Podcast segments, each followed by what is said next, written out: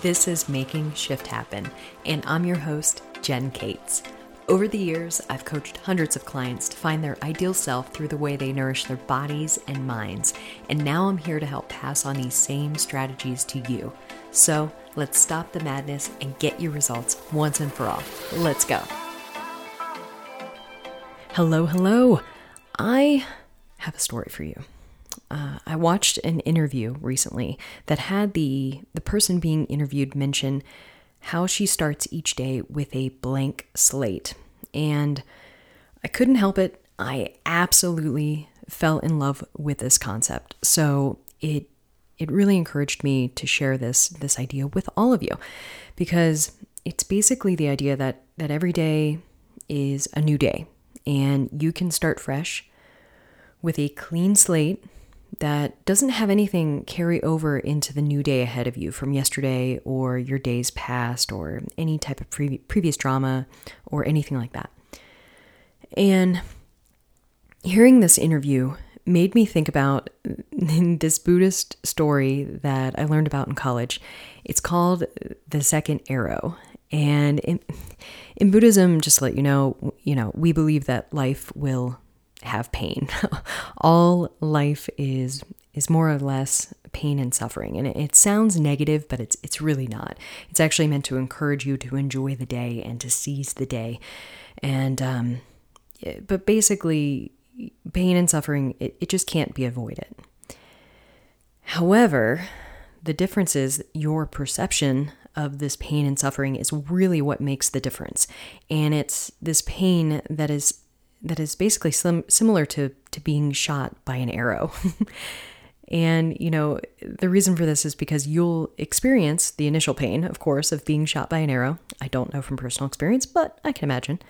But you will also experience a secondary pain and suffering when you go to pull the arrow out or when you're looking at the arrow and you're stressing out over it or you're you know like friends look at this arrow um, when you're kind of talking about it. And that, that secondary pain is what we call the second arrow. And this is when you basically experience the pain of the initial trauma again. This is also really reminiscent of the pain that you feel in life when you think about, I don't know, your past mistakes, regrets, uh, traumas, just the, the shit that's happened to you in your life. And this is why it's so important to try to live every day in a present state of mind by being by being present in the moment as much as you possibly can. And the idea of a blank slate each day enforces the idea that you don't carry over your mistakes or your regrets and and really any other mental hurdles, you know, day to day. Hell, you don't even carry over your opinions about other people into the new day. Imagine that, right? Imagine if someone has wronged you, then you can hopefully move on from that find some level of forgiveness, maybe give the day a fresh start. I mean, it's incredible to think that that is that is truly possible. Um, imagine, you know, just giving every person you meet a fresh start in life, and imagine a life without grudges. Like that's that to me, I think, is what really struck a chord in me when I was listening to this interview. And, you know, I think it might sound like a tall order of living life through these, I don't know, rose colored glasses, but, but hear me out here. Stay with me. And I've, I've come to learn, I did a little bit of research about this, and I've come to learn that this is a concept that a lot of teachers or educators use often in, in their work as educators. And, you know, the concept is that they try to accept every child in their class as they show up that day. And they try not to hold on to the past experiences with that kiddo. And I, I think that, you know, teachers and educators are really onto something with this concept. And it, it piqued my interest after this interview and, and doing just a little bit of like rudimentary research. So I gave this concept a try these past several days. And, you know, I have to say, I absolutely love this concept of starting every day with blank slate because there is this feeling of lightness, for lack of a better way to put it, that I experienced. And that makes sense when I really stopped and thought about it, because I'm sure you can imagine how uh, heavy you know, it must feel to just carry around all the BS of these preconceived notions that we have of people and things and experiences from our past. And that feeling of lightness was amazing. It felt so good. It felt so good. And if you're re- resistant to this concept, I, I really want to challenge you to think of it in this way How does it feel knowing that others in your life are carrying this opinion or view of you every day. Imagine someone in your life just having a really strong opinion of you, and it might not be in a positive light, it might be relatively negative. Now, you know, think about that, and I want you to ask yourself how does that sit for you? You know, does that make you feel a little uncomfortable? And don't don't fool yourself and think that you don't care what others think of you. because I mean, sure, we might not care what others think of you, but there is still that little tiny glimmer of pain that we might experience. Uh, and discomfort that we might experience, knowing that someone might have a negative opinion of us or whatever. And I mean, to me, greeting each day with a blank slate sounds like the ultimate freedom and I think that it can really free up so much energy and so much focus for us because I know it did for me. And I, I just felt like less concerned about things. But, you know, why is it so hard to imagine not starting each day with a blank slate? Like why is it why is it so hard to imagine rather starting each day with a blank slate, I meant to say. And, you know, I think it might be because it's hard for us to allow ourselves you know, that space to have a blank slate every day for ourselves. And so, how dare we consider doing it for other people? But imagine extending a blank slate to both yourself and others, you know, in your orbit, in your life. And here's something else to think about.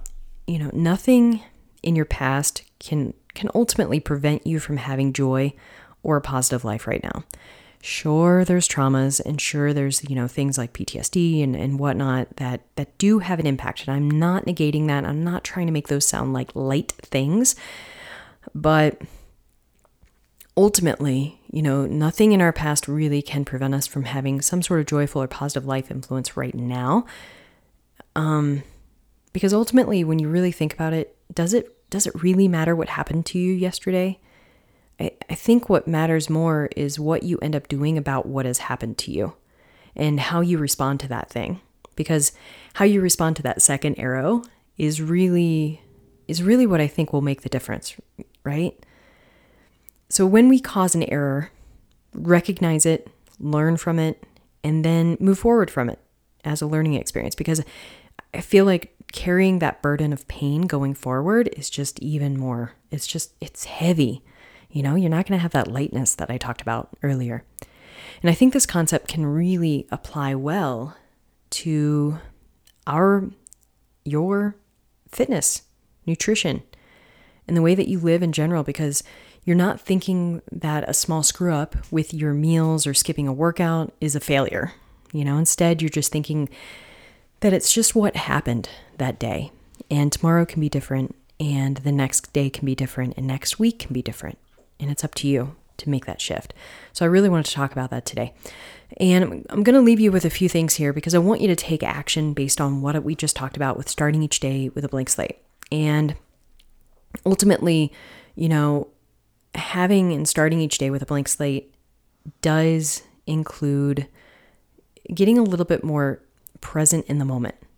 So I'm sure you're probably wondering, hey, Jen, how can I get more present in the moment? I will share some tips with you. So, I have some ideas for you to try this week. And the first one is to show or practice gratitude because ultimately, gratitude is a practice. It's a lot like meditation, it, it will take some practice. And I want you to think about one to three things for which you're grateful. Even better, even better, gosh, reach out to someone and express your gratitude to them via, I don't know, a phone call, text, email, whatever. Just let them know that you're grateful for them in some capacity. Starting that day off with a, a, dose of gratitude, and this only takes a couple minutes to do, people. it does not take much time at all. You can think about this while you're brushing your teeth. And I really like the act of writing it down. Um, again, takes a couple minutes. Do it in your journal. If you don't have a journal, highly recommend it. But practicing gratitude can really help start that day off with just a, such a positive light. Second idea is, and this will probably the, be the most difficult, but to try to view your past in a different light. And this might take some work with a therapist, you know, mental health therapist, a practitioner, a professional who really knows how to do this. But it's ultimately still up to you. You can hire a coach, but you know, you're you're not guaranteed uh, results. And just like you can hire a therapist, but you're not guaranteed results. You really have to put in the effort and the work. So try looking, you know, at your sordid past and rethink the scenario by having yourself in a more positive light that more or less supports, you know, the past that you have and the reasoning for it. Whoops, I got excited and hit the mic. Sorry about that. Um, but yeah, looking at your past and then just trying to reframe it a little bit, kind of like giving yourself a little bit more of a positive edge in your reframe. Like, for example, I have a, a regret of not finishing my master's in public health. And, you know, I, started it, God, years ago, right when online learning was actually starting to take off. So, um, I think it was like the mid 2000s, right? And I started it and really enjoyed it. And I was going to UNC, you know, Chapel Hill online program, great program, love their MPH program. But at the time, I was traveling a lot internationally. And this is going to sound, you know, I'm definitely dating myself here, but it's hard to imagine that this was just in the mid 2000s. Back then, you know, despite me traveling to, you know, the UK and places that are established and have good infrastructure, I actually had a hard time getting Wi-Fi in these in these various places that I was staying at for you know two weeks at a time. So I was I was basically living there. I was going to be living there for about six months as I managed a group a team overseas. But you know, unfortunately, I was in a kind of a more difficult class, biostats, and I just couldn't finish it because I just didn't have the Wi Fi access. I only had Wi Fi access while I was at work. I didn't have a rental car, blah, blah, blah. Like excuses, excuses, excuses, right? So I ended up having to drop out of the program. And I was traveling a lot more then, every week at that point. Not necessarily, you know, internationally, um, sometimes Canada, but, you know, whatever. Um, but that impacted me. And I never, I never finished my MPH. Still to this day, I, I pretty much regret that.